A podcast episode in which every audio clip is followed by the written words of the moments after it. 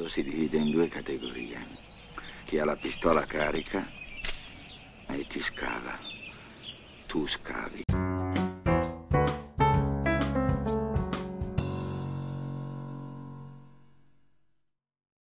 Buongiorno, buon pomeriggio e buonasera, ben ritrovati con il brutto, il cattivo.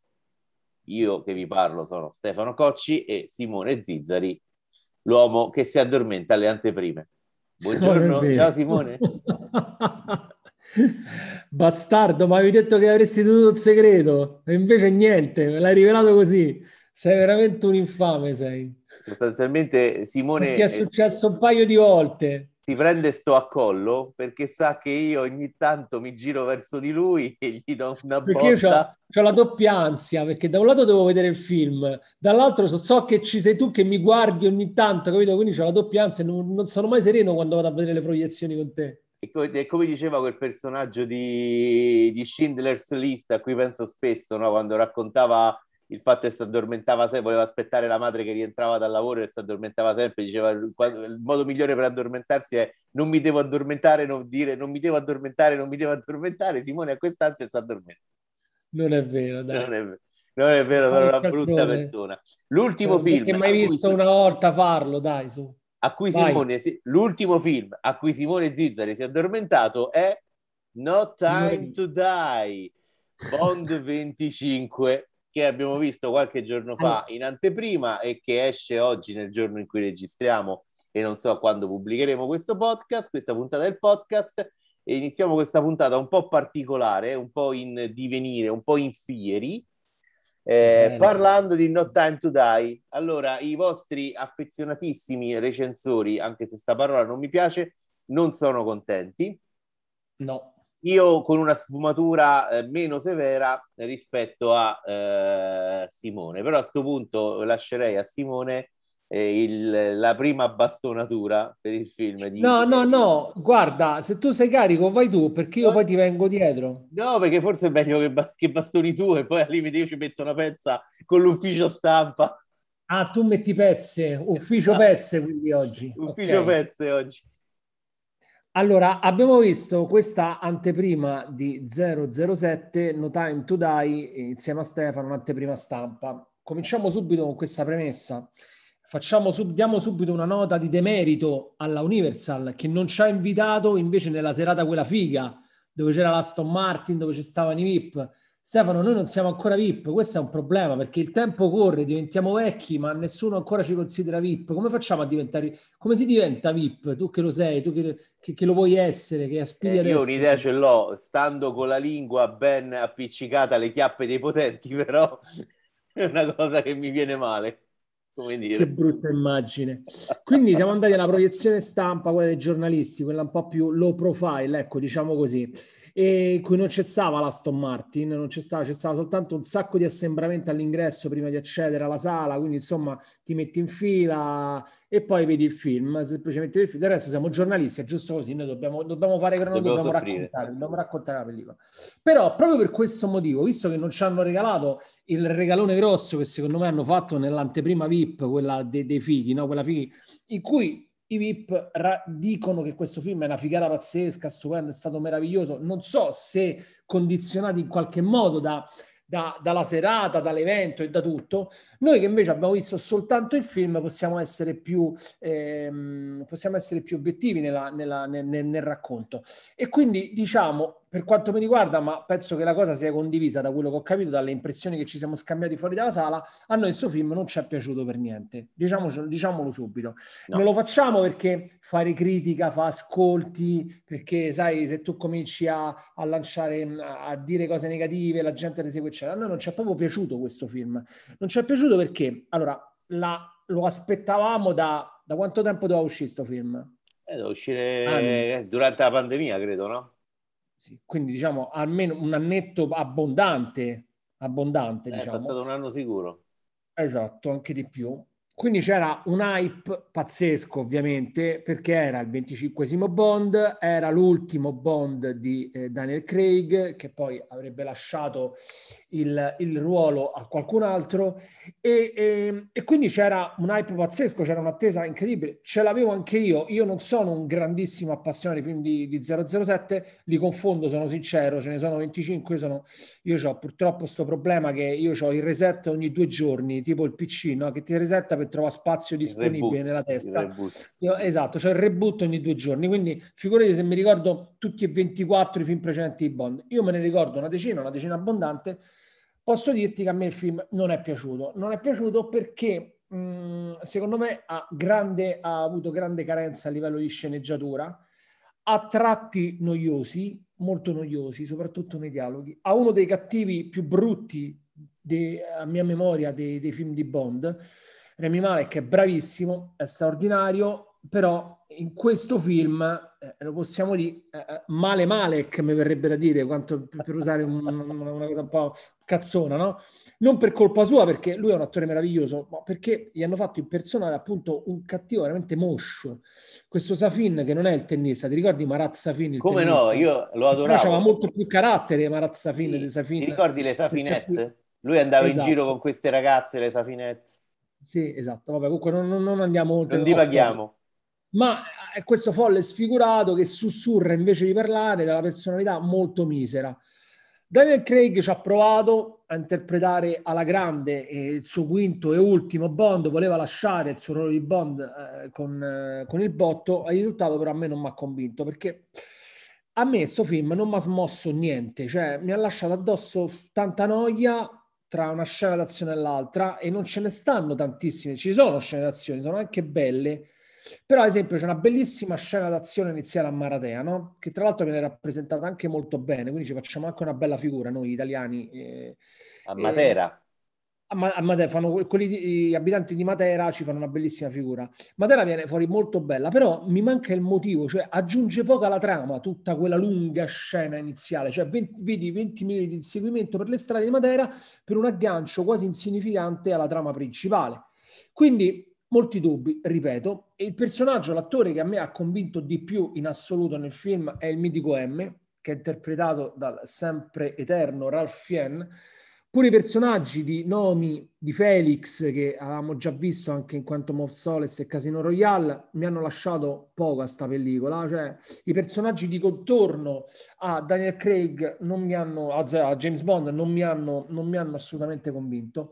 Quindi devo essere sincero, non riesco a, a condividere tutte queste reaction entusiastiche da chi ha visto l'anteprima super figa, quella a Roma, con l'Aston Martin appunto perché mi è rimasta impressa questa cosa, oppure a Londra che insomma ci stavano anche Kate William, il principe Carlo, c'erano tutti, mancava solo la regina praticamente.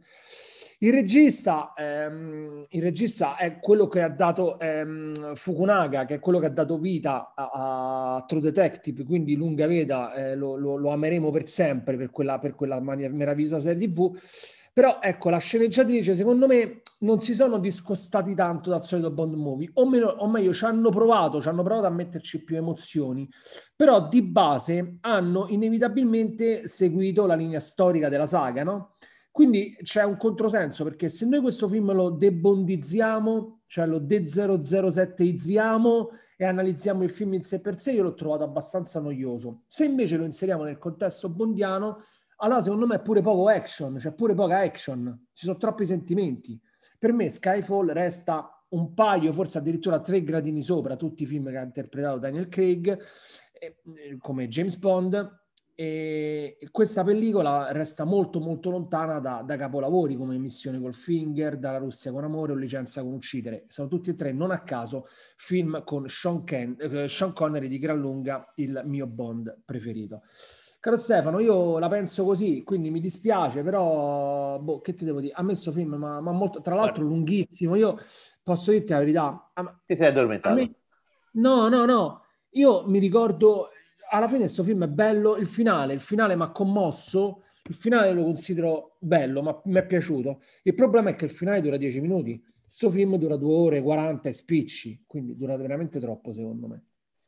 Allora, guarda Simone, hai tirato fuori eh, tantissimi eh, spunti. Io mi permetto di fare un po' d'ordine, ovvero questo è il quinto eh, film eh, di questo ciclo con Daniel Craig, che è un ciclo iniziato con Casino Royale nel 2006. Casino Royale era il titolo anche del primo eh, romanzo di James Bond di Ian Fleming, che non era mai stato trasposto sullo schermo perché la casa di produzione Ion non aveva i diritti fino al 1999. Quindi questo ciclo inizia eh, con l'adattamento cinematografico del primo romanzo di James Bond. Eh, e ci fu una, un ritorno al vero James Bond, che era un agente eh, inesperto, eh, rude, eh, irruento e, e, quindi si è nel frattempo, quindi dal 2006 con Casino Royale, che è un film secondo me enorme tra l'altro, eh, si, è por- si, è portata avanti un'evoluzione di questo personaggio attraverso Quantum of Solace, attraverso il bellissimo eh, Skyfall, anche per me è il mio film James Bond preferito, il così così Spectre, fino a questo eh, mediocre No Time to Die. Eh, quindi, che succede? Eh, faccio un piccolo, piccolo riepilogo della trama. All'inizio di No Time to Die, James Bond si sta godendo la pensione con Lea Seydoux, beato lui, eh, va in giro Ci sono versioni mondo, peggiori, eh? barca, eh, serate, eh, alberghi di lusso, cose, ma lui lui sarebbe andato in pensione, vorrebbe lasciarsi il passato alle spalle, ma è il passato che non lo lascia in pace. Continua a guardarsi le spalle e appunto il film inizia eh, dopo un prologo che racconta l'origine del personaggio di Madeleine di Lea Seydoux, eh, comincia l'azione vera e cominciano ad addosso a James Bond con un attentato e c'è questa sequenza eh, che tu hai raccontato che si svolge in Italia di questo inseguimento, James Bond cerca di fuggire eh, alla Spectre che tenta di ucciderlo. Eh, a questo punto si innescano una serie di eh, situazioni per cui Bond dubita di Madeleine, pensa che lei abbia fatto la spia, eh, capisce che la Spectre è ancora attiva, eh, malgrado ehm, il suo capo che aveva arrestato alla fine di Spectre era, eh, sia in prigione, comincia a indagare eh, indaga con la CIA perché nel frattempo i servizi segreti inglesi hanno trovato un nuovo agente 00 ehm, per, eh, per, portare avanti le operazioni eh, e quindi ecco quello che, che, che, che, accade sostanzialmente. Si scopre, arriva questo villain eh, che ha un conto aperto eh, con Blofeld di Christoph Waltz, il personaggio di Christoph Waltz e a quanto pare col resto del mondo. Ora, eh, dico subito una cosa, l'action di questo eh, No Time to Die è assolutamente convenzionale. Non c'è una sequenza che mi ricordo. L'inseguimento dentro uh, Matera eh, è una cosa, un inseguimento d'auto banalissimo. Io ti dico, l'inseguimento dentro gli uffizi in Six Underground è 100.000 volte meglio. È proprio, è proprio un, altro, un altro pianeta. L'action è tutta piatta ce n'è poca, non lo so, io proprio non me la ricordo.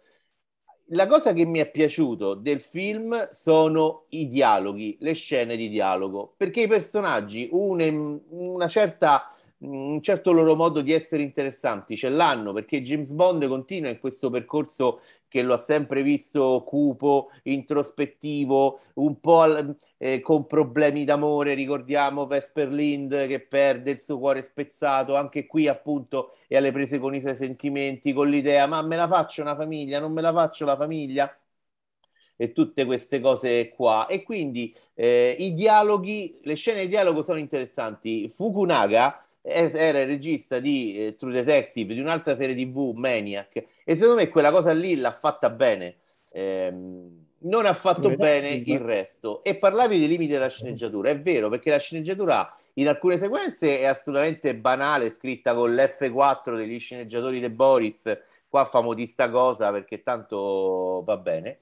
Eh, il villain, il villain è, cioè per Remy Malek l'ha anche reso inquietante con la sua interpretazione. Il problema è, ma tu hai capito che voleva fare questo? A me sembra no, una specie di Thanos che ha deciso che deve ammazzare mezza popolazione mondiale con questo virus, ma non viene mai detto. Cioè, c'è lui che sta cercando di organizzare sta cosa, ma non si è capito qual è il suo obiettivo, eh, che scopi persegue. Si accenna a un certo punto a, tem- a tematiche inerenti al DNA, eh, la razza, ma è una questione che non viene assolutamente approfondita. È tutto buttato là, eh, un po' così. Io mi ricordo, allora, bella bella è la sequenza dell'interrogatorio di Christopher Waltz in prigione, che mi ha ricordato un pochino il silenzio degli innocenti e l'interrogatorio di Annick Ballecter. Lì si è costruita una bella tensione. Sì, è eh, vero, c'è ragione, è vero. Lì, lì quella scena è bellissima, quella sequenza è bellissima, ma sono dieci minuti. Eh, il resto, devo dire, neanche, cioè, non è neanche, a me mi è pesato meno, devo dire, l'ho, l'ho seguito, però ecco, è un film con enormi, enormi... È, cioè, è un film come tanti, anche un po' peggio, cioè, mh, mm, ma a me ma, ma proprio annoiato in alcuni tratti, capito? Quella, cioè, non te l'aspetti è un film di Bond, cazzo. Ah, guarda, secondo me in alcune cose potevi trovare degli spunti. Ad esempio, a me mi è piaciuto il fatto che Daniel Craig, James Bond, appare col volto stanco, segnato dalle rughe.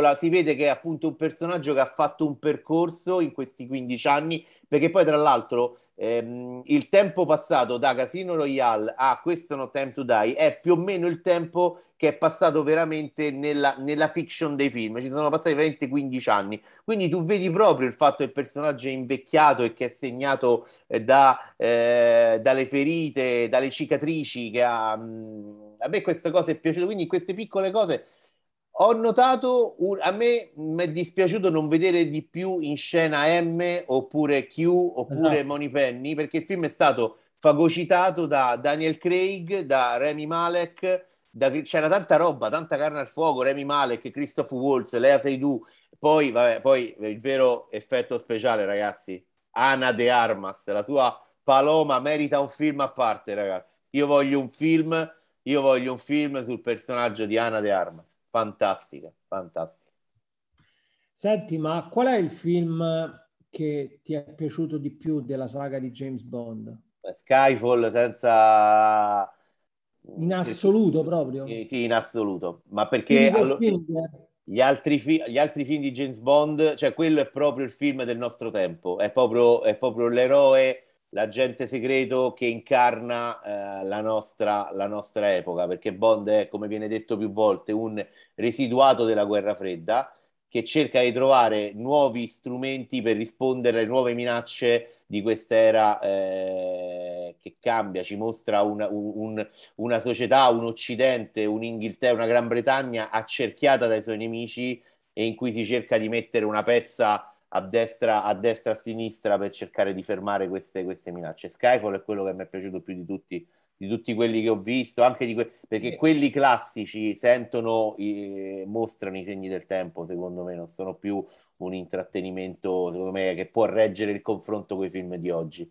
Senti, ma invece, allora, prima di tutto eh, volevo sottolineare che eh, l'interpretazione di Daniel Craig, eh, quando ho detto che ha dato il massimo per provare a salvare il film, in realtà a me Daniel Craig, eh, come dici tu, eh, non mi è dispiaciuto in questo film, cioè ehm, ha fatto secondo me un, un bel omaggio al suo ultimo 007, quindi eh, ho poco da dire nel, nella, nella, nel, nel, nell'interpretazione di James Bond da parte di Daniel Craig.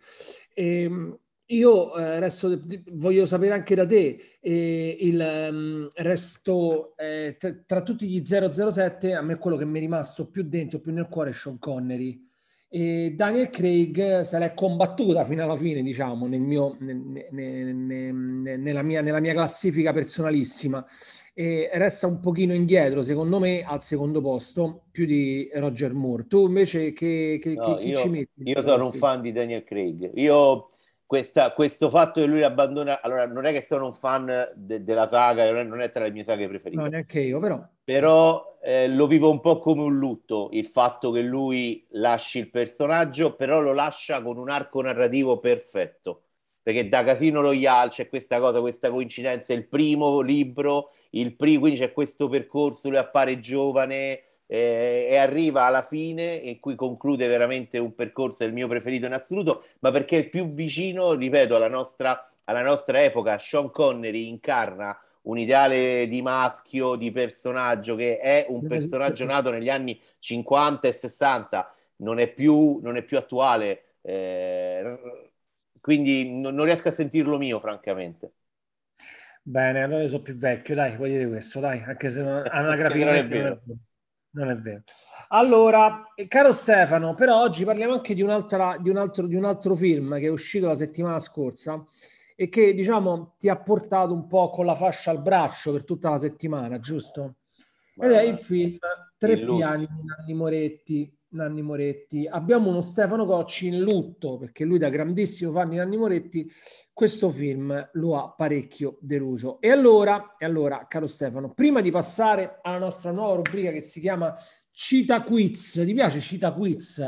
Ricorda la scimmietta di Tarzan, Cita Quiz. La scimmietta di Tarzan, bravo. Allora ti chiedo, eh, Stefano, prima ti faccio due domande. Qual è il peggior film di Nanni Moretti e perché Tre Piani?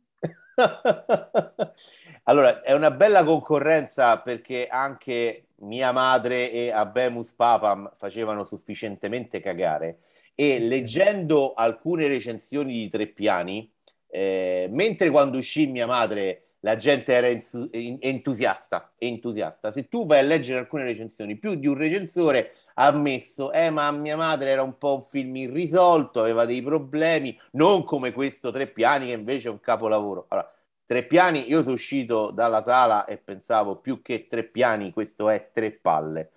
Veramente un film noioso, ma soprattutto un film doloroso che ti vomita addosso un dolore eh, del, del, vissuto di questi personaggi che poi alla fine non ha neanche un perché, non ha neanche una catarsi, tu non ne riesci neanche a trarre uh, una sorta di sollievo, una sorta di lezione, una sorta di appunto resurrezione. Non c'è un film assolutamente cupo, è la storia eh, di eh, tre famiglie, di tre famiglie che abitano nella stessa palazzina a Roma, nel quartiere Prati, a, a tre differenti piani di questa eh, di questa palazzina e ognuna di queste famiglie ha un po' i cazzi suoi, a parte che sono un po' sfigati perché tutti sti cazzi lì dentro, veramente io non lo so, manco dentro un grattacielo tutti questi problemi. Eh, il film si apre con un incidente con un incidente stradale e da lì scopriamo che c'è questa famiglia di giudici che ha questo figlio ubriacone perché da papà da piccolo il papà lo trattava eh, severamente. C'è questa donna incinta che nel momento in cui c'è l'incidente noi vediamo che si sta recando all'ospedale da sola per andare a partorire. Eh, che questi, quindi questa donna sola che deve crescere questo, questo bambino perché il marito è sempre fuori eh, per lavoro. Eh, c'è una famiglia eh, composta da eh, Riccardo Scamarcio e la nostra musa Elena Lietti. Eh, tu ti ricordi Nanna, la madre Elena Lietti, che hanno questa bambina e che hanno l'abitudine, siccome corrono questi due professionisti, corrono sempre a destra e a sinistra il lavoro, la palestra, scaricano la famiglia, la figlia alla famiglia di vicini e lì nasce tutta una problematica che ha a che fare con... Vabbè. Quindi, quindi la messa in scena di questi problemi anche un po' banali, cioè l'uomo dei 40 anni che va a letto con la ragazzina che non si sa se ce n'ha 17, 18, quindi viene accusato di eh, un po' così eh, il figlio, ripeto, il figlio ubriacone perché il papà quando era piccolo lo, era, era, particolarmente severo. Eh, non, si vede una, eh, non si vede una luce. Ehm, eh, c'è un po' una riflessione, su, è un, soprattutto una riflessione sull'essere genitori, perché qui vediamo appunto le scelte dei genitori, eh, ogni, ogni, decisione innesca una serie di conseguenze sulla vita dei figli e di cui bisognerebbe sapere accettare la responsabilità e molto spesso non viene, eh, non viene fatto. Il film si svolge su tre differenti linee temporali in un arco di dieci anni e nessun personaggio mostra un segno di invecchiamento, sono sempre uguali. Scamarcio è più cane del solito, ragazzi, Scamarcio è una cosa indecente in questo film. Io stavo nella mia poltroncina e ogni volta entrava in scena mi, proprio, mi usciva proprio sotto la mascherina, dicevo le parolacce, scuotevo la testa, è veramente inguardabile, ma devo dire tutti gli attori al di sotto del loro standard, forse tranne la Rohrwacher che è sempre molto brava e fa sempre bene eh, le sue cose. Nanni Moretti per quel poco che sta in scena ma un po' preoccupato perché fisicamente sembra stare meglio, peggio di Clint Eastwood e di Woody Allen che hanno 20 anni di più io sono veramente uscito devastato veramente uscito devastato è sicuramente il peggior film di Nanni Moretti ma ripeto voglio essere impopolare ma gli ultimi film io dal Caimano non ha fatto più una cosa decente il Caimano era 2006 però eh, ti chiedo, ti faccio la seconda domanda, ma è il declino di Nanni Moretti o del Nanni Morettismo? Non c'è più il Nanni Morettismo perché lui quella cosa l'ha lasciata, cioè non c'è più Michela Picella, non c'è più uh-huh. quell'umorismo. Eh, secondo me è finito con l'era del Caimano in cui c'è stato questo violento impegno. Eh, lui è sempre stato politico, ma in maniera diciamo trasversale, cioè è stato eh. politico ma al fianco della politica lì è proprio entrato nel campo della politica, lanciando le sue accuse, dicendo le sue cose, processando l'Italia, l'Italia di Berlusconi, processando noi. E da quel momento, secondo me, lui è entrato in una seconda fase in cui ha parlato di papi, ha parlato di se stesso, ma in maniera dolorosa per la perdita della... Guarda, io non mi vergogno a dire, quando uscì il film Mia Madre, io avevo perso da poco mia madre, quindi ero proprio nella, credo, nella situazione emotiva per lasciarmi coinvolgere da questo film e non, proprio non mi ha preso nulla, mi è sembrato anche un film un po' bugiardo, un po' ruffiano, eh, un po' falso e, e questo qua, vi, ti ripeto, è proprio completamente non c'è, non c'è l'ombra di umorismo in, in tre piani, non si ride non si ride mai, si ride meno che in Dune, devo dire. Non c'è proprio più quel Moretti, secondo me non c'è proprio più, ma anche fisicamente, quel, quel, quel sarcasmo, eh, quelle battute sferzanti, erano adatti con quel, quel Moretti filiforme, spigoloso, eh, che già fisicamente dimostrava l'idea di uno appunto tagliente. Adesso anche fisicamente è mutato, ovviamente con l'età si è imbolsito, quindi sembra mm, più morbido ma più cupo, proprio lui ha proprio lo sguardo più cupo, più perso dentro, dentro i suoi dolori i suoi fantasmi. Tanto simpatico non lo è mai stato, quindi insomma diciamo che... Me, per me era simpatico perché io mi immedesimavo molto in Michele Apicella, quindi per me era mm. simpaticissimo, sono sincero, lo trovavo, mi divertiva, o... ma perché mi ci ritrovavo molto, forse abbiamo perso questa mm. connessione, io e il caro Nanni. Senti, allora facciamo questo, il, diamo il via al Cita Quiz. Allora, siccome questo Cita Quiz, il primo episodio è dedicato appunto, a, mh, mm, appunto al nostro Nanni Moretti. Siccome a noi ci piace il Nanni Moretti, quello bello che noi ci ricordavamo, no? quello pre, della prima fase, io ti evidenzierò delle frasi tratte dai film di Moretti, eh, quello bello appunto, e tu mi devi, mi devi indovinare a quale film appartiene. Sei pronto? Pronto. Dai, mettiti le cuffie. Ce le ho, ce le ho già. Allora, giro... Ge- Scusami, ho sbagliato. allora, giro, vedo gente, mi muovo, conosco, faccio delle cose. E questo è, mm, è Cebombo, 1978, un po' il film che lo, se non sbaglio, è il primo, no? È il primo suo e lo rivelò come proprio una un punto di rottura del cinema, del, cine, del cinema italiano e lì lo ricordo con eh, molto molto affetto. Bravo, la prima risposta è giusta. Calcola che sono cinque, eh. poi la prossima volta lo fai tu a me. Ovviamente a me li fai sui film di, di Stallone e Schwarzenegger, ovviamente il taglio è completamente differente. La seconda frase è non me ne andrò mai da questa casa, non lo voglio superare il complesso di Edipo. Questo è Sogni d'Oro 1981 e, e qui, eh, guarda, sono, sincero, Sogni d'Oro me lo ricordo poco. Eh, me lo ricordo poco e, e, niente, non ho nulla da dire al riguardo. e allora attenzione perché domanda a trabocchetto, stammi attento. Eh. Allora, questa è una frase attualissima. Sono passati veramente tipo 30 anni, ma resta una frase attualissima. Parlo mai di astrofisica io? Parlo mai di biologia io? Io non parlo di cose che non conosco. Questa è una frase a cui moltissime persone dovrebbero eh, esatto. conformarsi soprattutto sui, sui, social ed è una frase che io stesso ripeto, ripeto molto spesso perché eh, viviamo in Quanto un tempo... attuale? Quanto è attuale? Quanto... Un, giorno sono, un giorno sono tutti economisti, il giorno dopo sono virologi, il giorno dopo sono economisti, poi costituzionalisti, allenatori di calcio, critici, critici cinematografici. Eh, questo è un po' il problema del nostro tempo. E questo, anche questo hai provato a cogliermi eh, impreparato, però anche questo riuscito. è eh, il Michele Apicella di Sogni d'Oro. Adesso vediamo un po'. Questa è facile, eh? Quella quarta è facile. Continuiamo così, facciamoci del male. Che, che momento indimenticabile, che momento indimenticabile. Questo è eh, il pranzo a casa di quella famiglia dove va Michela Picella, di, due, di quello studente che si era fidanzato, eh, va a casa sua, porta la Sacher Torte. E lei, cioè, lei non ha mai mangiato la Sacher Torte?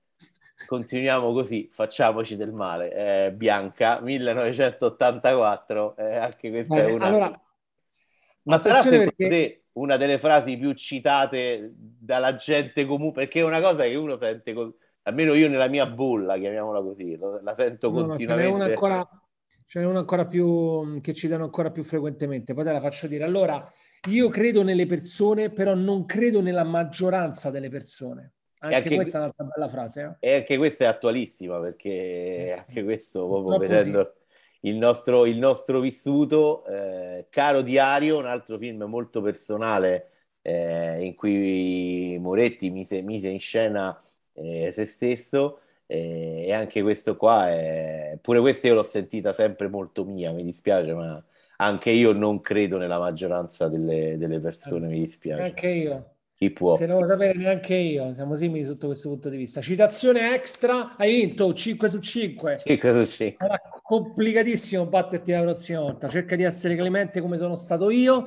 Citazione extra, come parla, le parole sono importanti. Questa è la frase che citano di più di Nanni Moretti. Dai. È vero, è vero. Eh, questo è uno dei film che di quella sequenza là a me è piaciuto un po' meno degli altri perché era un po' più politico eh, anche nel titolo, eh, perché erano gli anni del, del, crollo del muro di Berlino e quindi del PC che non sapeva più cosa era e quindi Moretti individua in questa palombella russa un po' una parabola. La palombella, un, un, lui appassionato di pallanuoto e la palombella è quando tu superi il portiere avversario con un quello che nel calcio, lo sport da, da bestia che piace a noi, chiamiamo il pallonetto o il cucchiaio, no?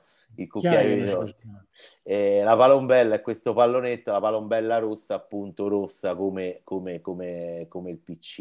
E anche questa sei è contento, sei contento che non ti ho fatto, ti, non ti ho messo la frase mi si nota di più se vengo e me ne sto in disparte o se non vengo per niente? È, aspetta, quello è, eh, ecco, guarda, quella aspetta, no. non può dire, aspetta. Non ci credo, che... ti avrei messo in difficoltà quindi con questa Quello frase. è, e c'è bombo pure quello. Eh sì. E c'è bombo. Eh sì. Vabbè, Stefano, mi pare di aver capito che hai superato alla grande questo primo Cita Quiz, quindi complimenti, complimentissimi, veramente Nanni Moretti, Nanni Moretti, ti devo offrire una cena, penso, visto che insomma tutte le volte che hai visto film e sei andato al cinema a vederli. Allora, ehm, noi finiamo qui la nostra, la nostra puntata e speriamo vi sia piaciuta, soprattutto questo eretico accostamento James Bond, Nanni Moretti, lo vedete, questi accostamenti li potete vedere solo sul podcast del brutto e il cattivo. Che dici, sta? Eh, dico, ricordiamo di iscrivervi al canale, eh, sì. di mettere mi piace sulle pagine, di seguirci sui social, noi Aspettiamo le vostre domande, faremo tornare anche la rubrica della posta del cuore del brutto e il cattivo, eh? con nostre, eh. i nostri fan che ci scrivono, vogliono sapere. Hanno e... fame, hanno fame. Hanno fame. Io fa... È ora di pranzo, tra l'altro. Adesso vado a eh? mangiare. Eh? Buon appetito. È ora, perfetto. Sì. Buon appetito a tutti. Buon appetito ciao, a Stefano. tutti. Ciao, ciao, ciao. ciao.